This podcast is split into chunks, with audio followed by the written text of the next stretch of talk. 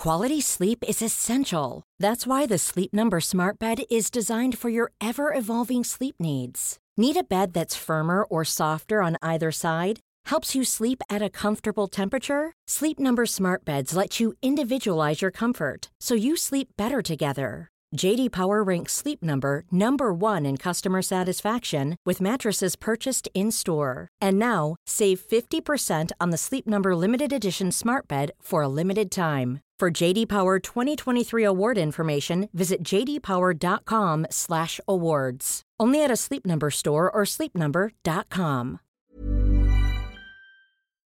In a sudden flash, it all comes clear. It's a eureka moment, an epiphany. Hi, I'm Marcus Smith, host of the Constant Wonder podcast. The world offers marvel, meaning, and mystery around every single corner.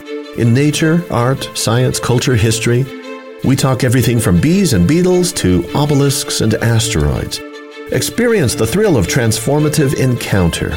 We'll bring more wonder to your day. Listen to Constant Wonder wherever you get your podcasts. Hi, everyone. Just before we get this next history hack outing going, we would just like to extend the most incredible thanks to everybody for the support you've given us so far. The podcast has just passed 1 million downloads, which has completely blown our minds. So, from Alex, Zach, myself, all the guys down the pub, we just want to say thank you so much. And to keep doing what you're doing, spread the word, tell your friends, like, subscribe, review. Remember, there's a Patreon, it's got its own Discord channel now where there's chat and things on it. There's Ko-Fi for dropping us a tip for an episode you'd like. There's the bookshop where all the latest books from our great guests are. And of course, just tell everybody about us because the next million downloads we hope will come a lot quicker. And who knows what is going to come up in the next year. So thank you once again. I'm going to stop waffling. Here's the show. Looking back now, I have to tell myself did I really fly one of those airplanes? It's such a long time ago. Maybe it's all. Maybe it all happened to someone else, and I'm just making it uh, making it up. It's a a living thing, and it was a living thing. There were times almost when she spoke to you, or you felt she did. I could still go to a lamp now and press the right buttons, I think. I'd love to.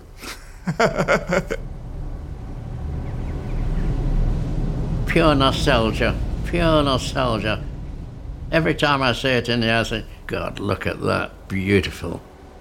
And there's no question about it, it transformed Bomber Command by its pure operational capacity. It was amazing, amazing uh, aircraft.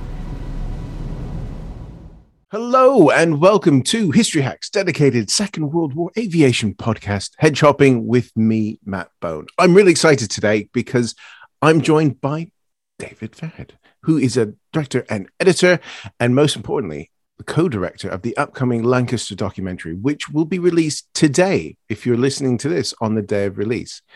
David's worked on lots of films. We've just been chatting about McCullin, which he was editor on, which is one of my favorite documentaries, but also the recent Spitfire ones. We're going to talk about that. But more importantly, we're going to get into the Lancaster film. I've not seen it yet.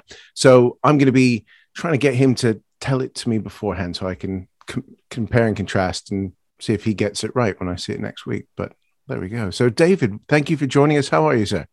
I'm good, thank you. Thank you for asking me on the on the show. So we're, we're recording this a week out from release. How are you feeling? Well, I mean, we finished the film several months ago, so unless something goes terribly wrong, I feel good. I mean, it, it's you know, it's always exciting when you've worked on a project. We've been doing this for five years, unbelievably. It overlapped with Spitfire slightly, so Spitfire took five years as well. So we did our first interview on Lancaster in 2017, December 2017, with or November, in fact, with Johnny Johnson, who's the last surviving dam buster. And then Spitfire's released in July 2018, and then have you know have made other films and edited other projects along the way. But it's the the nature of a film like this, and in fact like Spitfire, was such that you know it takes a very very long time to make them because there's so much to do. It's not just you know your research and finding the veterans, but you know this is an independent cinema production, and the, and the big the biggest problem really in independent cinema is raising funds, and it wasn't helped in this case by the fact there was Brexit and then COVID. so that, two of the reasons why it's taken a very long time. I would have thought with Brexit, a project like this would have been right up that street for, for getting funding. Well, you might think so, but the reality is it was an uncertain time. If you can cast your mind back to then, nobody really knew what was going to happen. And so there was a lot of uncertainty, and people were not about to part with large sums of money because they didn't know what was around the corner. So that, that was the real you know, backdrop to, to Brexit. And then we all know the COVID story. That was uh, it. Rather stopped everything in its tracks. But we're, we're back on we're back on track now, back on the runway, and ready to take off. So let's get into this. So when you're making Spitfire, were you already thinking Lancaster's clearly the next one, or was you know was it a logical jump to make to, to Lancaster, or was there a few others in the mix that you could have done? Well, we had discussions, funnily enough. I mean, Spitfire uh, came from my great friend and collaborator on this film, and both, both films is Ant Palmer. And Ant and I had known each other for 20 years. We worked together 20 years ago. And then, because of timetables and scheduling, we never managed to work together, but we always stayed in touch and we would meet up occasionally for a pint. And he knew that I got into feature docs. He'd seen McCullin, for instance. And we don't live that far apart. And, and he suggested meeting up for a, for a pint. And that's where he suggested, would there be an interest in a feature doc about Spitfire? And I said, yeah, definitely. And, and you know, the rest is history kind of thing. But when we were I suppose halfway through making that film, probably in fact probably three years into the five, we went to film at RAF Coningsby, and we had this idea whilst we were making uh, Spitfire all along that we wanted to compare then and now. You know, so Coningsby was a great place to go because not only is the Battle of Britain Memorial flight based there, and they had Spitfires that we wanted to film, although we were never going to film air to air with them, but also they had an operational fighter base. You know, Typhoons are based there. And so we thought there's a great opportunity to get shots of the Spitfire and the Typhoon in the same frame. And, you know, you could clearly see the difference. One's a lot pointier than the other. uh, but I remember when we, when we first went there and we went into the hangar where the BBMF is based, or where it's all its airplanes are based. And there's all these beautiful Spitfires and Hurricanes. And then at the other end, there's this absolutely huge and awesome, in the Old Testament meaning of the word, bomber painted black that towers over everything. And I said to Ant, that's the next film. And that's where it started. So, yeah, about two thirds of the way into the making of Spitfire. And funnily enough, on that same trip to Coningsby, we bumped into somebody by sheer, you know, happenstance called Steve Darlow, who I know that you know. And uh, Steve was up there visiting with a, with a veteran. Steve's a publisher, aviation publisher and author. And he was up there with a veteran, George Dunn, and we got chatting with Steve, and he said, "What are you guys doing?" We told him about Spitfire, and I said, "But you know, you're a bomber command historian. Do you think that you know?" Would there be interest in, in, in a film about Lancaster? And he, said, without doubt. So Steve was a, a, fantastic conduit from then on to the veterans because he knows so many of them, having you know published their memoirs and all the rest of it. So he became absolutely crucial to to making the film. Yes, we will be getting Steve on to, to chat many many things, but that's that's another show. I I, I suppose the first question really to, to get in is, I thought Spitfire was very much a celebration of the aircraft. It was you know it was you know, the, the the score was stirring. It looks yeah, it's Spitfire. It looks beautiful at ev- everything. The Lancaster, by the nature of being the bomber of Bomber Command is going to come with a slightly different tone. So I guess when you started researching it and trying to figure out how you wanted to put this together, how did you approach marrying that up? Because it does come with a lot of baggage. It certainly does. I mean, you know, I've been a, a lifelong aviation history fan. So I am not coming at it just from a point of view this is a job. This is this is a real passion project. Both of them have been. And yeah, Spitfire absolutely was a film about this iconic, amazing airplane. And the film turned out really to be. It felt complicated to make it at the time, but it, it turned out to be about the defense of freedom. But Lancaster was always, as you say, going to be different because Lancaster is about the much more difficult problem of how do you win a war. And that's not always beautiful you know, involves some tough, awful decisions on the part of the commanders requires extraordinary commitment on the behalf of the crews to take part in it night after night, you know, going on these operations over Germany and other countries. So we knew from the off that it would be different. The film also is different because the Spitfire is a single seater uh, fighter plane. The Lancaster is, is crewed by seven people, seven men. And so the nature of the way that we could tell the story would be different because we weren't just going to be talking to the pilot. We wanted to talk to the flight engineer, the navigator, the wireless operator, the bomb aimer, the gunners. Noisy, uncomfortable, cramped, difficult to move in, but did the job. It was basically a flying bomb bay, wasn't it? When you got in the aircraft, the pilot would go through with his parachute to sit on, and then the bomb aimer would go right through so he was down on the floor. I had the best view in the aircraft in the bombing hatch, lying prone, looking down. And then rear gunner, I would get in and lock him in and put his parachute outside because there wasn't room for that. I was very comfortable in my turret. I always said I was the first to start flying and the last to land. And so we felt that we could tell this story in a more like a mosaic feel so that everyone could have their contribution. And underscoring all of this is this fact that, you know, the Lancaster and its crews were called upon to do some pretty devastating things. So we wanted really to try and get under the skin of what went on in those wartime years.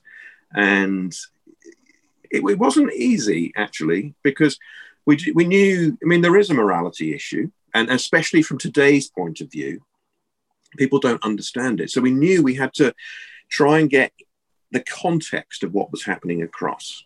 A lot of people, especially from the safety of today and you know, generations removed from the war, the understanding that this was an existential war. You know, we came very close to being invaded by the Nazis, and the Nazis, you know, Nazism was a terrible creed, and you know, the Nazis had a terrible regime running not just in in occupied Europe, but even in Germany. You know, it was any dissent was crushed. And if you were an undesirable, if you were Jewish or gay or Roma or whatever, you were in a concentration camp and you didn't come out. And so that's the backdrop to this. It was an existential war. So for all the horrible unpleasantness of area bombing and, you know, Ant and I used to say there's two D's in Lancaster. of course, there's none. But there's two D's in Lancaster. These are the only things that people know about it Dam Busters and Dresden. And they were the two D's that we knew we, we wanted in the film. And, and in, in, particular, with Dresden, we knew we had to kind of tackle it head on. There was no kind of, oh, by the way, this happened, and moving on, the war ended. You know, it, it, you have to confront it head on. And, and for quite a while, actually, Dresden was at the top of the film. But we decided it, with Steve Darlow was, was quite instrumental in this. He thought it was really important that we didn't start with Dresden because you'll turn. He, he thought you would turn all the uh, your audience off, and I think he was right. So we put it into its correct chronological place in the, in the story. Once we'd done that, it was quite weird how the story builds to Dresden you know, we, we'd always, we'd planned before COVID and everything. We'd planned we were going to go to Berlin. We'd set up a filming trip to Berlin. We were going to take two of the veterans there. We were going to meet some German, you know, former German civilians at the Kaiser Wilhelm Memorial Church in Berlin. For those of you who are familiar with it, it's called the Broken Tooth. It was destroyed in a RAF raid in 1943, and just the tower remains. It's really iconic in Berlin. So we were going to film a whole sequence there. And we weren't going to finish in Dresden. But ultimately, because of COVID, couldn't go to Germany. And so the film naturally built in its narrative towards Dresden. And ultimately, Dresden was an all Lancaster raid. We do deal briefly in the film with Stirlings and Halifaxes. But just like in Spitfire, where we had to acknowledge the hurricane and, and the part played in, in the war by the hurricane, but the film was called Spitfire and was about the, the Spitfire. And so the same is with Lancaster. We acknowledged the other airplanes. And in fact, some of our interviewees didn't fly in Lancasters, but they did the same job. Mm-hmm. And so, you know, the film builds naturally towards Dresden, and then we tell the Dresden story. And then we reflect on it afterwards. And that's where you learn about how, you know, the, the crews lived with the legacy of that for the rest of their lives. You know, that this it's almost 80 years since the end of the war. And for a, a, very large proportion of those 80 years, people have been pointing their fingers at the veterans and saying, you did this, you did this. They, they weren't given any choice. You could say I was only obeying orders and all the rest of it. But that's not the point. Germany had to be beaten. Nazi Germany had to be beaten. And using the technology of the time, there was only one way they could do it. And unfortunately, the people of Dresden paid the price. But if the cities hadn't have been bombed, if the factories hadn't have been bombed, if Germany hadn't been bombed, the war would have carried on for years and years and years. And so it was the unfortunate cost of industrialized warfare.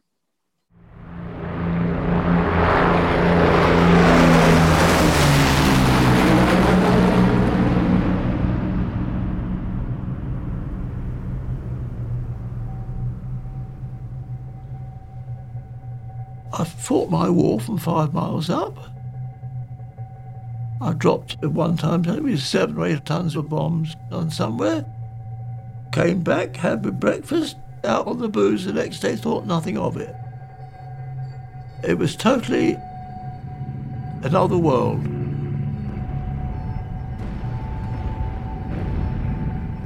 But I realised that what I had done was fundamentally wrong. But the circumstances were such that we did it. And I can't reconcile those two viewpoints. I, just, I can't reconcile them. It's that morality of hindsight element, isn't it? It's looking back from the safety of 50, 60, 70 years and, and projecting one's surroundings upon that. And I, ha- having an uncle who was at the tail end of the war, navigator on Lancasters, his his mind all the time was it was a horrible job, but it we needed to do it. And he only ever flew a few proper operations. But it's it was interesting and chatting to chaps like Colin Bell about it is it was the job and it, it needed to be done to win. And it's as a very white, safe, middle class sort of chap, it, it, it sometimes your brain does wander off into into those areas. So I, I think that's really exciting that you you're looking into that. But let's get into the aircraft, the, the filming, less morality as it's early on a Friday morning. Finding Lancasters. We've seen the trailer, and there are some absolutely stunning shots. We had I had some mates on the show last week, and Adam Berry's quite right in saying that sort of image of a Lancaster flying right at you is is one of the most beautiful aviation shots there you got the BBMF's Lancaster, Just Jane involved as well. Did you talk to the Canadians? Did COVID put that to bed? Yes, he's nodding. So yeah, all that. How, how, how do you find Lancasters, even though there's only three movable ones in the world? Well, I mean, we're lucky in that two of them were here. We were talking to the Canadian Warbird Heritage people, and you know, we were hoping to go out there and film. COVID did stop that completely. But bizarrely, there weren't many silver linings to COVID, but one of them was the fact that the BBMF was not flying their Lanc for air shows, which meant that it had spare hours on the airframe, as they limit the number of hours they put on it each year. And we wanted to involve John Dibbs, who was the aerial photographer on Spitfire. Again, COVID cast all sorts of doubt on that. But in the end, uh, in a gap between the lockdowns, we spoke to him and he agreed to come over because uh, he lives in Seattle. And you know, we would have to pay for his quarantine and all the rest of it. I mean, it, this is our, our our budget, which is you know so close, closely guarded and protected. And an awful lot of it was going on on him. But then we also knew that there was only one opportunity to film this thing, and without it, we didn't have the film. You know, the, the USP of Spitfire had been this amazing aerial footage. So we wanted the same thing in Lancaster. You know, we didn't want, there is no CGI in Spitfire and there is no CGI in Lancaster. It is all the real airplane. Made even more extraordinary by the fact when you look at some of it, you think, is that CGI? and I know it's not. It's quite incredible. So John came over. We you know, we had a good relationship with the BBMF because we were now a known quantity because they'd seen Spitfire. You know, they even had the poster up in their office, you know, et cetera, et cetera. So the door was slightly more open than it would have been previously because they get inundated with, requests of film, as you might imagine. And and so uh, spoke to the then uh, commanding officer, uh, Mark Discombe, and they had a discussion. And the discussion was basically that they still had a requirement to train their aircrew. You know, they couldn't just because everyone they they all fly modern aircraft. You know, so they need that refresher training, if you like, on on a tail dragger powered by four Merlins. You know, you can't just get in it and start it up and fly off. So they needed to still do training, you know, navigational training, flight training. And so they agreed to let us film one of these training sessions. And then we said, well, look, you know, these are the things we'd like to get out of it. Is there any chance you could fly up over the dams at Derwentwater? You know, because the key word is always variety in this stuff. Because as an editor, you, you could spend three hours getting one beautiful shot, but I don't want that. I want three hours of material that I can use throughout the film. And, the, and the, you don't want to be repeating the same stuff again because everyone goes, "Oh, we've seen that." Yeah, yeah. Even if it's if, even if it's a different shot. So so yeah. So shots over the dams, shots up in the clouds, shots over the sea, shots over the land. I mean, th- those those kind of things and we had a debate about the, what the filming platform would be and we settled in the end on helicopter because we think it gives the most again most variety and sure enough in september september 2020 i guess it was uh, we went up to coningsby and, and had two flights with the Lanc. so their, their daylight navigational trip and then it was about sort of three hours i think and then a takeoff at dusk to give another pilot an opportunity to to do the takeoff, one circuit, and then land. And we got got it in the can, and it was absolutely incredible. And you know, it was all shot in the day, and we knew that, of course, the Lanc flew mostly at night. So part of the discussion with Dibsy was about right these these are the kind of shots that we're looking for. Shoot it. There's a, there's an old film term, you know, dates back to the days of Hollywood, you know, day for night, because especially you know back in the 40s 50s you know you the, the, the, you couldn't really shoot at, at night time it was difficult because the film stocks weren't fast enough so they would they found a way of filming during the day you would drop the exposure there would be the sun would be in a certain position no harsh shadows and that's day for night shooting and so that was part of the brief try try and get that so we can do it and it was really very successful so that when we had the material we edited we the editing of the film took over a year. To get that amount of time, you know, I have to thank our producers for going with that schedule because on a TV project, you, you get far less time. This is the, one of the joys of working on feature docs is you have the time to explore every bit of your material. And so we edited for a year, and then we went into final post production, which is where all the kind of gloss is put onto it. And one of the things is there's a, a step you go through called grading and the grading is color grading. And you put it into a quite a sophisticated machine called a Baselight. And then a, a very talented person twiddles the knobs, uh, makes it look beautiful. And we said to Jack, the, the, the, the colorist on this, you know, we want it to be day for night. And he did some absolutely amazing stuff, masking off areas of, of sky, darkening them, and all the rest of it to create this very convincing day for night effect, you know, and and and suddenly your your backlit sunlight becomes moonlight. And so there's an absolutely incredible shot. I can't remember it, probably in the trailer, where you see what appears to be the Lanc flying at night. And so that's that's amazing. So it's not CGI, but it is graded. it, it, just from the trailer and, and the shots that you've put up on social media over the last little while, it looks incredible. Spitfire looks incredible as well. But you sort of see it and you're like, know, film buff, you go, yeah, that's day for night. But you think that's really well done. That's it. It looks fantastic. I cannot wait to see it on a nice, nice big, big screen. Uh, probably my my local, but there we are. The inverse of that, finding aircraft is, you know, we we we're in the sad situation that we're losing the veterans quite quickly. Starting five years ago, to now, I, I, suppose it would have been a harder task to do it now because you, you do have some wonderful interviewees, again, from the, the clips that you've had.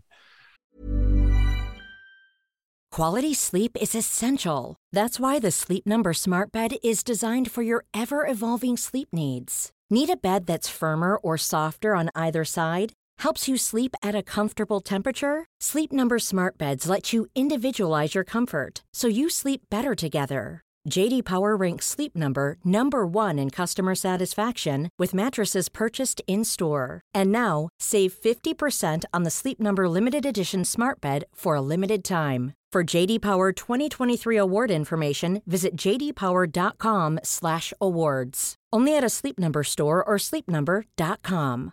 Ready to pop the question? The jewelers at BlueNile.com have got sparkle down to a science with beautiful lab-grown diamonds worthy of your most brilliant moments. Their lab-grown diamonds are independently graded and guaranteed identical to natural diamonds, and they're ready to ship to your door. Go to BlueNile.com and use promo code LISTEN to get $50 off your purchase of $500 or more. That's code LISTEN at BlueNile.com for $50 off. BlueNile.com code LISTEN.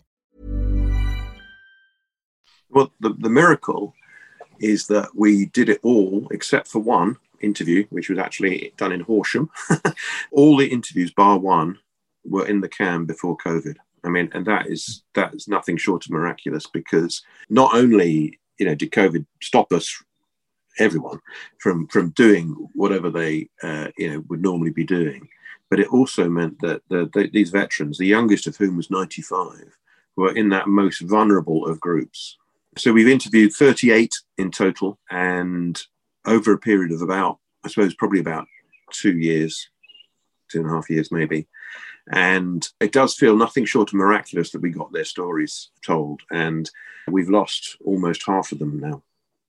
The most atmospheric place you can ever be is in a bomber station.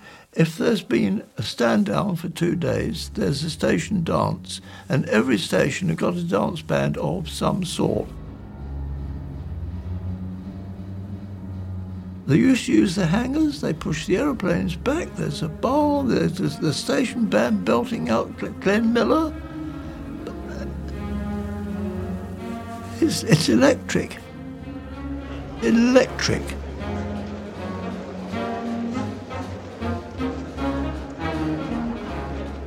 We laughed and joked with each other, and some paired off. Some were a bit naughty, and you know. These boys became very precious, very precious. They were bomber crew. Just to hold hands or hug a boy was, was magic.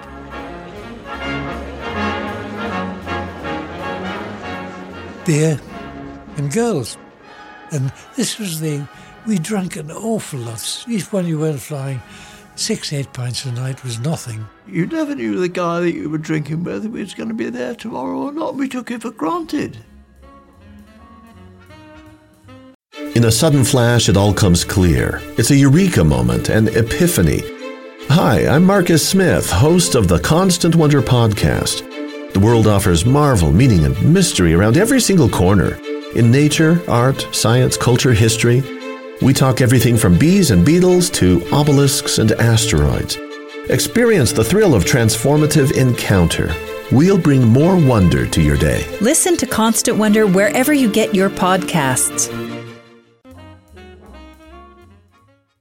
You know, the, the extraordinary thing about Spitfire is that because they were slightly older, the Spitfire veterans, it's amazing the difference like two or three years makes. And we lost even after the Spitfire premiere. Within two weeks, we'd lost three of our veterans. You know, Tom Neil, Geoffrey Wellum, Mary Ellis.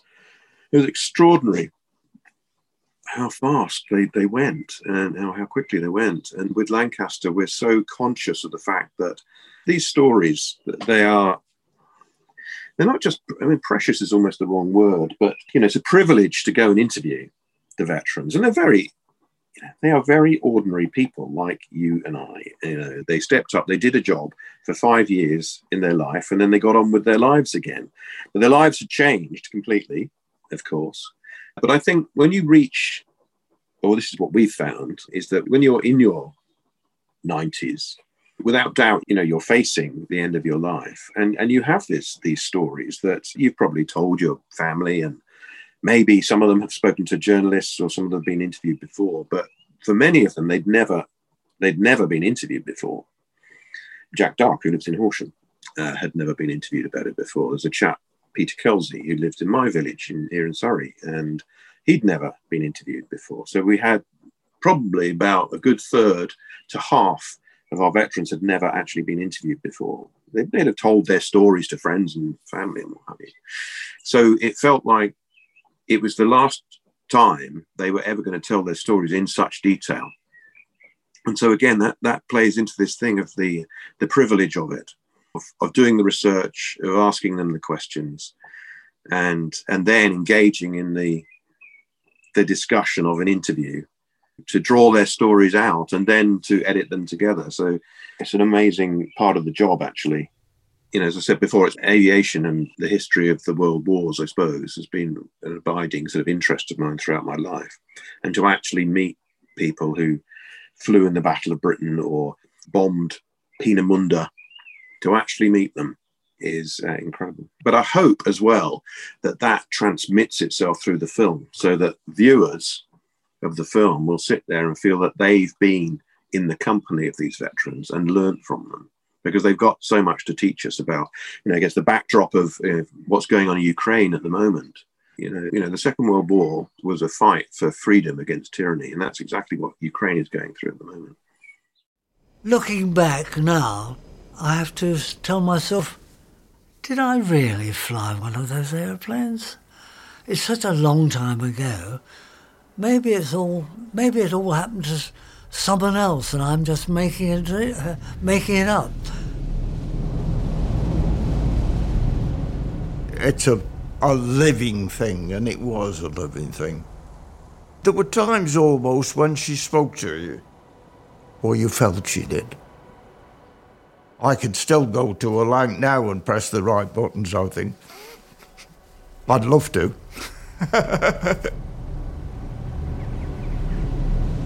pure nostalgia, pure nostalgia.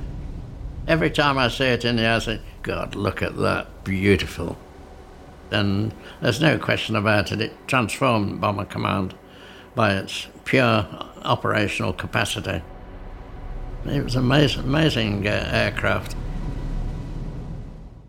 I, I was very happy to see the clip of Ursula pop up on uh, the Twitter feed the other day. And growing up, you, you probably start with you know Slaughterhouse Five and, and realize actually this there's another side to this. For you, with the, your German interviewees, how was that in the room after speaking to the Bomber Command veterans to speak of a, a survivor of the campaign on the other side? What did that do with your head, for want of a better expression? It didn't really do anything you know, we, we always knew that we wanted to try and, and, get the, the other point of view. I mean, one of the criticisms, funnily enough, on Spitfire was that you didn't have any German veterans. Well, there weren't any left alive that we knew of, and we did a lot of research to try and, and find, you know, Luftwaffe veterans um, who'd flown against Spitfires. There were none that we could find. With Lancaster, as I said earlier, we had planned this trip to, to Berlin. We wanted a, a sequence at the end of the film about reconciliation. And you know, with the German veteran, uh, you know, I call them veterans. They, you know, civilians who'd been children at the time, pretty much you know, we spoke to a couple of them, and, and one chap said, You have to remember that, yes, we lived through the bombing, but three years later, those very same men, those very same airplanes were stopping us from starving in the Berlin airlift. So, you know, there's, there's different points of view wherever you look but we wanted to try and get something of the German viewpoint across. We spoke to Peter Spoden, who's the last surviving night fighter pilot, and he agreed to be interviewed. And then and I, I know he's been interviewed before because I've seen some of the stuff that he's done. And then he got sort of cold feet and decided that he didn't want sleepless nights about thinking about, you know, stirring up all those memories again. So he withdrew. And then COVID came, so it kind of closed that door anyway.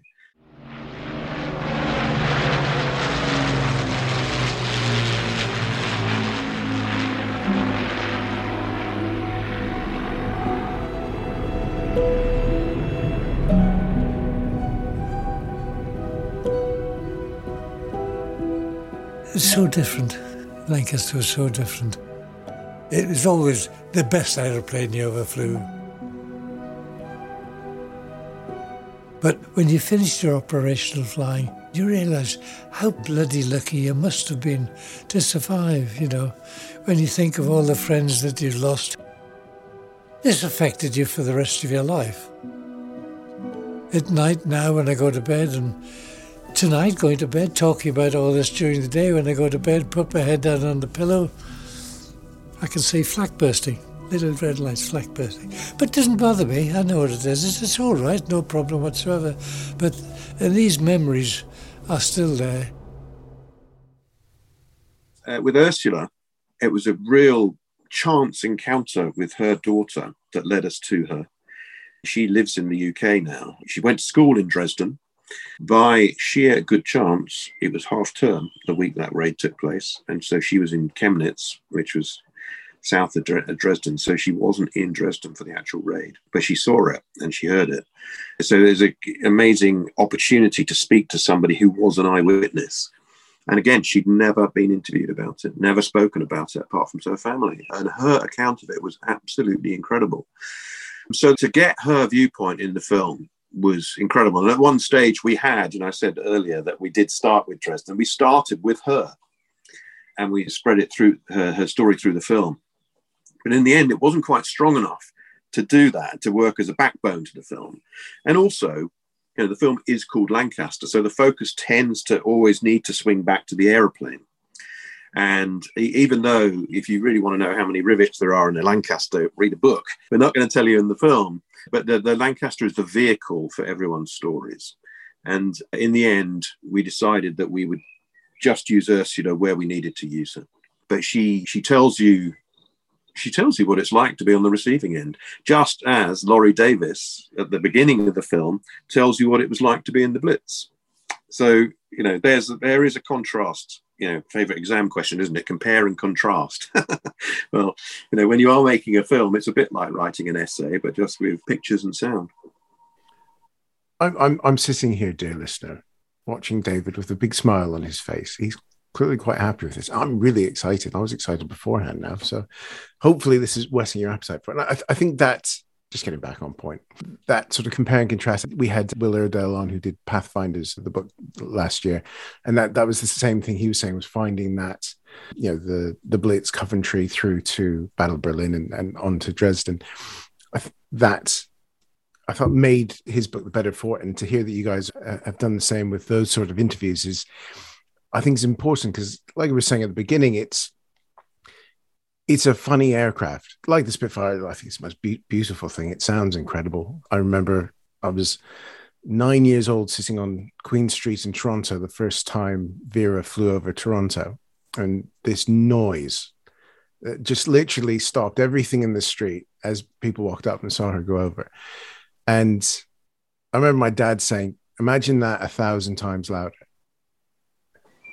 And we don't know what that's like, but to hear from someone who experienced that more than once, that drone constantly for hours upon end, and then the, that that as someone who can get a little bit overexcited about airplanes and these stories, it's a chastening one because you just have to change that mindset a bit. And it, it sounds like you guys have, have, have caught that, which is which is really exciting. So I guess now what's next? The, the typhoon movie that you you must must be wanting to make because we all we all want a good Hawker typhoon movie.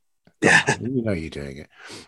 Well, it, it, interesting thing, isn't it? Because uh, I mean, Spitfire people said you're going to do Hurricane, but the, these films that that we've had the privilege to, to make, they're not just airplane films. They're about so much more than airplanes. And I love airplanes. I love the Hurricane. My, my dad's favorite plane, the Hurricane. So it was a betrayal when we made Spitfire. Not really. He loved it. But but the reality I can was, get I can get behind that. Yeah. But the reality was in Spitfire is and part of this is you know it's so late in the day of people's stories uh, and, and, what have you so we in, in, spitfire we couldn't just get by by interviewing spitfire pilots we'd, we'd have only had two for the battle of britain. So in fact you know paul farnes Tom Neil you know, tony pullinger were they were hurricane pilots. But just like i said earlier you know it was the same job that they were doing. And so the Spitfire story, which of course is also a dramatic story with you know the seaplane racers, Mitchell dying. It's a natural dramatic structure as well for for a storyteller. And with Lancaster, again, so as we were putting the story together, it just felt absolutely epic as a story, and the way that things fell into it. You know, the disasters of the early years, these other aircraft coming through, showed looked like they'd have promise, and no, they just you know weren't weren't up to it. And the Lanc arrives at the same time as Arthur Harris. You know, the controversial new leader of Bomber Command, who's going to take them from the the depths of their despair, if you like and he's got this amazing new weapon at his disposal, the Lancaster, but he's also got new technology, navigational technology, which is going to help those bombers find their targets. Because before then, there's some extraordinary statistic that sort of like only one plane in 50 got a bomb anywhere closer to the target than five miles. You know, apparently at the time, the Germans were totally unsure about what the targets were the RAF were trying to bomb because bombs were just scattered across, you know, Germany. And yet all the crews came back and said, "Yes, we bombed the target."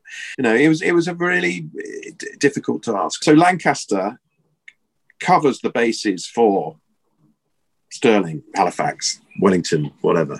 So the next story has to be about a completely different kind of airplane, and so the next story is Mosquito. Merlin engines again. Sorry to fans of uh, Bristol radial engines and what have you.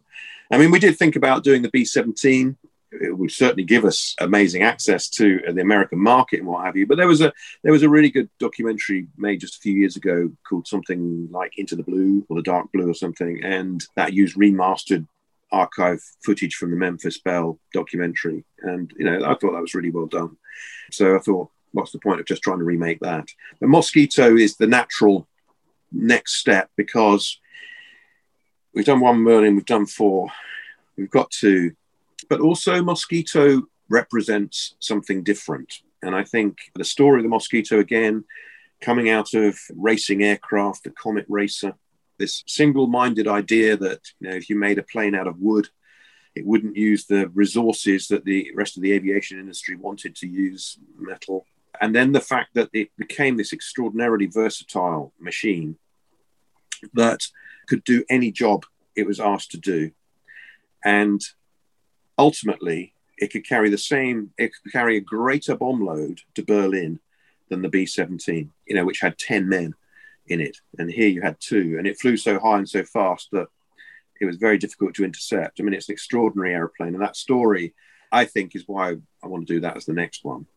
But, you know, we're facing even greater challenges now because, you know, we started Lancaster five years ago and we got 38 veterans. There were hundreds of thousands of air crew who flew in Lancs. There were never as many who flew in Mosquitoes. And also, we're five years later. So the mm-hmm. people we're looking to interview now and have started interviewing uh, 98, 99, 100. Yeah, so it's a, it's a much smaller pool of veterans we're looking at. I'm a big fan of the Mosquito. I think that, that'll be, that'll be a great film. It's, it's the Swiss Army knife of aircraft, isn't it? Did mm. everything, does everything. And personally, I kind of think it's the one that should be in that sort of spitfirey ro- rose tinted glasses thing just because the impact that it had but you know again it was doing stuff away whereas spitfire hurricane was had that idea of being above everybody keeping them keeping them safe so it's it's a dynamic I'd love to explore in, in an episode of the, the, psychology of what you could see versus what you can't, and when it comes to aircraft. But that, that, that sounds really exciting. And of course, Rod Lewis has got his buzzing around Texas, hasn't he? So Get, well, there's, there's there's four of them in North America, one in Canada, and three in the US. There's a very small production line in New Zealand. And then there's also there's the People's Mosquito here in the UK. And it'll be quicker for us to make the film than it went for them to get that airplane flying. But the ambition is is laudable and we want to feature their story in the film as well. I mean, I don't start booking your cinema tickets for another five years, but uh, hopefully we can tell a good story. Well, providing we're still going in five years, we'll have to have you have you back to to chat about that one as well. Absolutely, love to.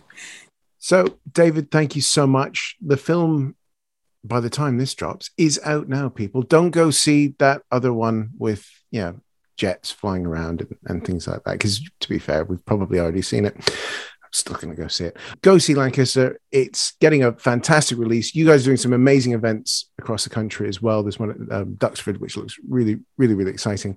So, where can people go to find the best listings for it?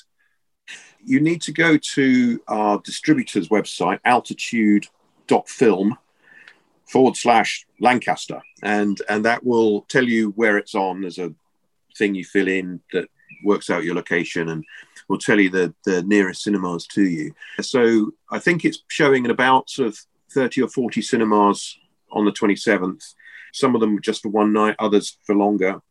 And then it, it, it expands a bit. So it'll probably be showing for at least a month, hopefully somewhere near you. It'll also be available on Blu ray, DVD, digital, etc. But you need to see it on a big screen, people. I'll yeah. put the, the link to that in the description so you can just click on it right now and, and book your tickets before you go see Top Gun, people, because you know priorities here. Support British film and uh, support British Lancasters uh, and Canadian ones for that matter as well. Super. Thank you so much, David. This has been a pleasure. Thank you for giving us the time. Not, not at all. No problem. Thank you for your interest.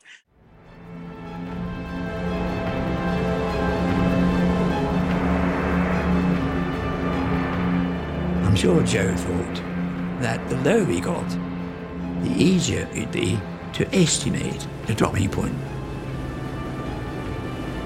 So on the 10th run, we were down to 30 feet. And when I said bomb gone, thank Christ came from the rear just like that.